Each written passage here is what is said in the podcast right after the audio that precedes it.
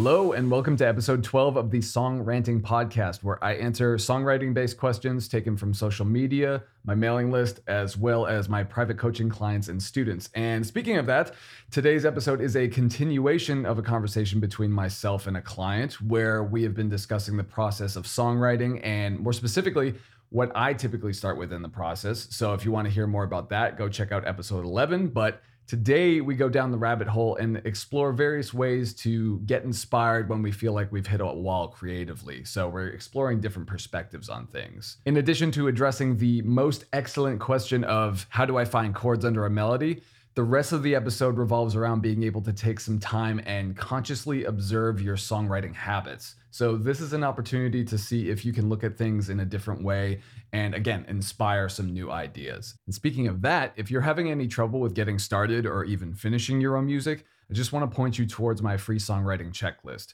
It is a short PDF and it's just a list of simple steps that you can take to go from having no idea to starting your next song within the next 15 minutes or so.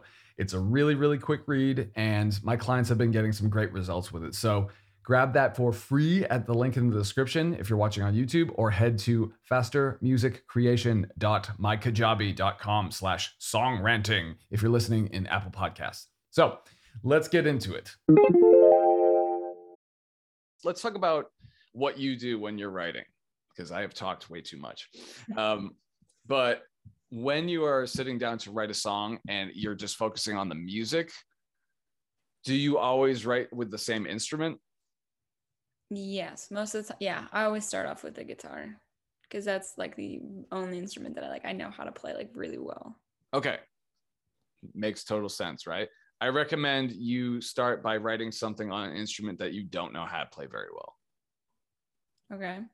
Yeah, it might sound weird, but what's cool about it is it really will encourage you to get creative. It because you're so limited in your ability to to come up with something that therein lies the challenge where it's just like, okay, how do I come up with something that, you know, I don't not like? How do I come up with something that sounds good to me? Uh, it's also very refreshing too to get it like a completely different perspective on that sort of stuff. Like, uh, what instruments do you have access to? Do you have a piano at home or anything like that? piano. Yeah. Not a tune piano, but it's a piano. Whatever. Like I would go with it and yeah, just even if it's like one finger, that's about the, the extent of my technical ability on the on the piano. Even if it's just one finger, try to see if you can just punch out a melody. Then bring that melody over to the guitar. Then see if you can fit chords underneath. Oh my god, that's that's the hard part because with that new song that I recorded with my bandmate, she had come up with like a melody. She like wrote the whole song and she had a melody, but she had no chords. So she had enlisted my help as our resident best guitar player of the band to like help me figure out this chord. Let me I'm just gonna grab my guitar real fast. Yeah. Because we were trying to figure out the chords and it was like kind of difficult. And then we were also trying to figure out how to do like a key change or something for the chorus. Mm-hmm and so she had like come up with some things like it started off with a it was so difficult to figure out because um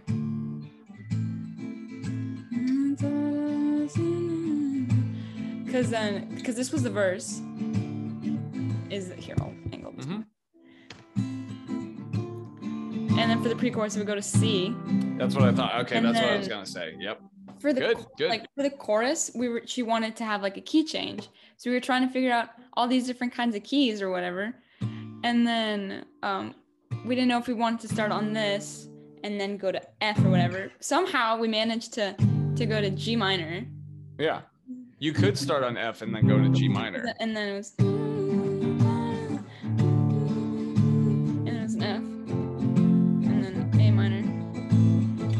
back to G. So the melody is already written for that part? Yeah. But is there a recording of that? Yeah. We like recorded this already. I'm just talking about like Oh cool. okay. Like, okay. Because I would want to know if you have like a faster way to do it. Because it was just a lot of like playing chords until we found one that fit. And then she had a chromatic bit that ended up being like it took us forever to figure out this note in the chromatic section. Mm-hmm. Here. What was that? Up. That's a A7. Yeah.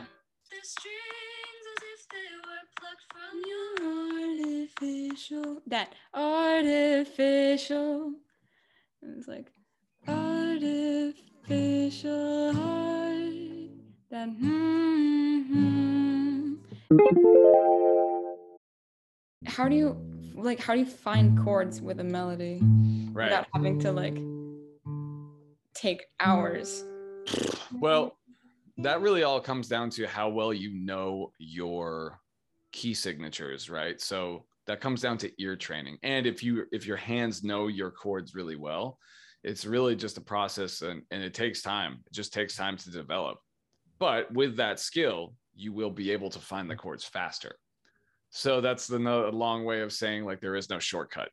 That said, I mean, I don't know if this takes less time or not, but sometimes I'll take a melody and I'll analyze it and I'll just see like what notes make up the melody. And then I'll see what scales those notes fit. That makes sense. And then I'll actually go from there. I don't know if that's faster necessarily, but it is extremely helpful. Here's how I actually organize it. I organize them in alphabetical order. That's super helpful to start out with. Because if you can do that, then it's going to fit a certain scale pattern, no matter what, because every scale fits um, in alphabetical order. So if you can, you know, organize them in that fashion, it'll help you to deduce, to deduce, it's tough to say, um, what scale the melody is derived from. And then from there, you can figure out what chords you know are associated with that scale and then you can start testing things out i think it might save a little bit more time than just kind of like you know what's is it this one is it this one is it this one do you have any more examples like of of or was it just that song Well, I, was I was working like this thing that I've just been playing just now, because I asked a friend to give me some of like their favorite chords, and they said I forget what chord this is, but this one.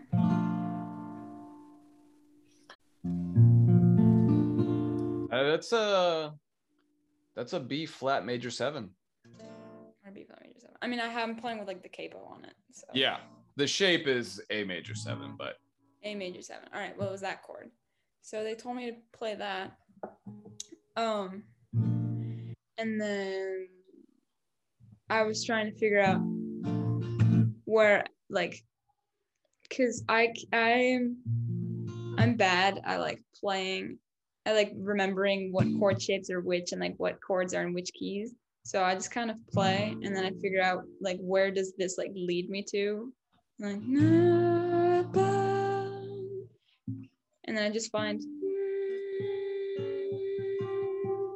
and then from whatever that note is, I just try to figure out the chord that goes over it.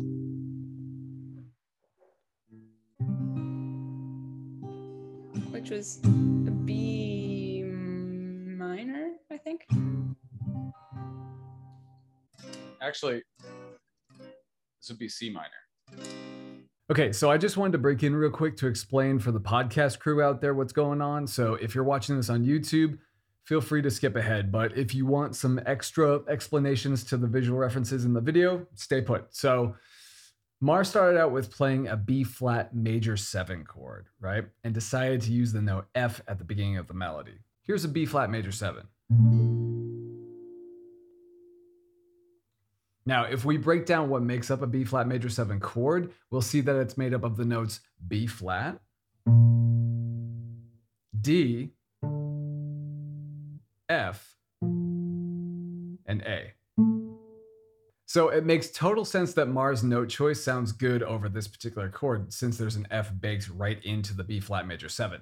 Now, a cool thing to explore would be to try out using D or A or even B flat to construct more melodies over this chord. But Mar instead chose to allow the F note to pull towards a G, and then from there deduce that C minor sounded best under that particular note, G. This is what I'm talking about right here. So C minor sounded best under the G note. And if we break down a C minor chord, we'll see that it's made up of the notes C, E flat, and G. And they sound like this C, E flat, and G.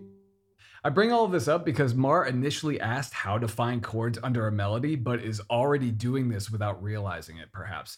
And I just wanted to point this out just to see if you resonate with this at all. Do you happen to do this and don't even realize it? Because it's just, it's kind of a testament to how cool our intuition is where you know if we have familiar chord shapes or like familiar hand positions something feels right under our hands it allows us to pay attention to that without even really realizing that we are anyway just wanted to point that out i think it's super cool let's get back to it well then after that c minor i wanted another chord which in my ear would have been no.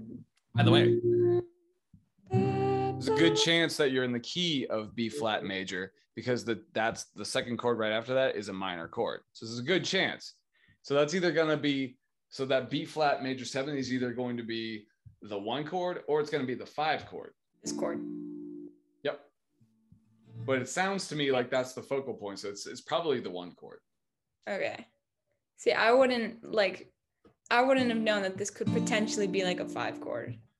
Right. And that's where knowing like, you know, your scales and understanding your diatonic harmony, where it's like major, minor, minor, major, major, minor, diminished, right? Because you have that major, minor, minor, major, major, minor. Just being aware of like, oh, that next chord is a minor chord and it's a whole step away too. That's the important thing to to understand as well is that whole step away from that major chord that would make it one of two things. And really, it all depends on what the next couple of chords are as well. It would definitely be way more obvious if that A major uh, seven was just an A7. I mean, memorizing all this, the major, minor, minor, major, major, minor, diminished. And if you're really stuck, use that scale. If you have an idea of what key it might be in and you have a couple of chords, use that scale and see where those chords would fit in that scale, where it would fit in that key.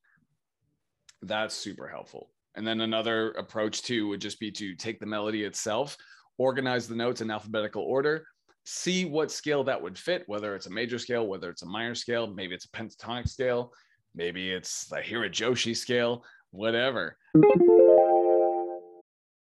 Anytime you start playing a chord and trying to make a song out of it, like recognize your default setting when it comes to the the the rhythm and the meter and see if you can interrupt yourself briefly and just see like well what would this sound like at a 4-4 or what would it sound like in another meter? How do you play 7-8 so 7-8 is you know 1 2 3 4 5 6 7 1 2 3 4 5 6 7 1 2 3 4 5 6 7 so you can group notes you can break things up in different note groupings uh, do you know that song Subdivisions from Rush?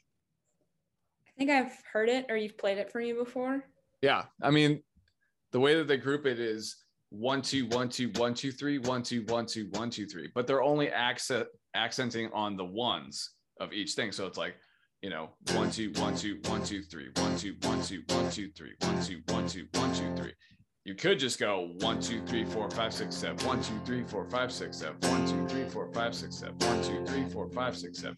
Could do that if you wanted to, but they decided to like just accent the one on each grouping. So one, two, one, two, one, two, three. Or you could do one, two, three, one, two. Or you could do one, two, one, two, three, one, two. You know, like one, two, one, two, three, one, two, one, two, one, two, three, one, two, one, two, one, two, three, one, two, one, two, one, two, three, one, two, one, two after a while, it's just like, well, it's so weird to play. Yeah. Try to go like this. One, two, one, two, one, two, one, two, three, one, two, one, two, one, two, three. Say it out loud. One, one, two, one, two, one, two, three, one, two, one, one, one, two, one, two, three, one, two, one, two, one. That's so weird. Yeah. I like it. Yeah. One, two, one, two, one, two, three, one, two, one, two, one, two, three. It can be a great way to like create some like really tense verses. And that way you open up to a 4-4 chorus and it's like, whoa. You want to go overkill, do like, you know, uh seven, seven, four or seven, eight verses in a minor key, and then you do a four, four chorus in its parallel major key. Oh Just oh like I'm gonna try that. That sounds really fun to like try to figure that out. Do it. I will. Do it and let me know what you come up with because that yeah, I haven't done that yet. So I'd be very interested in hearing how that goes. All right, there you have it. Thanks so much for watching or listening wherever you are. And if you've made it this far, I, I want you to take some action on this. I want you to take a minute, take out your phone or a piece of paper, and just sit down and take stock of your songwriting habits. And a good place to start might be to ask yourself some questions like Do I always write with the same instrument? What's an instrument that I don't know how to play very well? And can I come up with something using it? The answer, by the way, is is yes. No matter you know what your level is on on an instrument, you, you can use those limitations as a strength and just come up with something. That's what I try to do anytime I'm bored with you know playing guitar or anything like that. I always think like, well, what's an instrument that I don't know how to play very well or at all, and can I make something that is interesting to me out of it? Right? Try that out. Another question would be what keys do I typically write in, right? Do I typically start in the same key? If so, what are some keys that I've never explored? Very simple, but it's important to kind of flesh out the, these ideas just so you can kind of see it on paper and so it's not in your head anymore. Another question would be do I typically start writing in the same meter or tempo, right? If you're always writing in 4-4, try something in 6-8 or get, you know, extra spicy with something like 5-8 or 7-8 or 9-8 if you want to get even crazier things like that. Another question would be do you typically write music with a straight feel, right? Just kind of like like like a car blinker, right? Maybe try something out with like a swing feel. Things like that. And if you're still scratching your head and you're just trying to figure out where to begin with all this stuff, grab the free songwriting checklist at the link in the description below if you're on YouTube, or head to fastermusiccreation.mykajabi.com slash songranting, right? It serves as a guide and it's going to help walk you through step by step what you can do. So, thanks again for watching.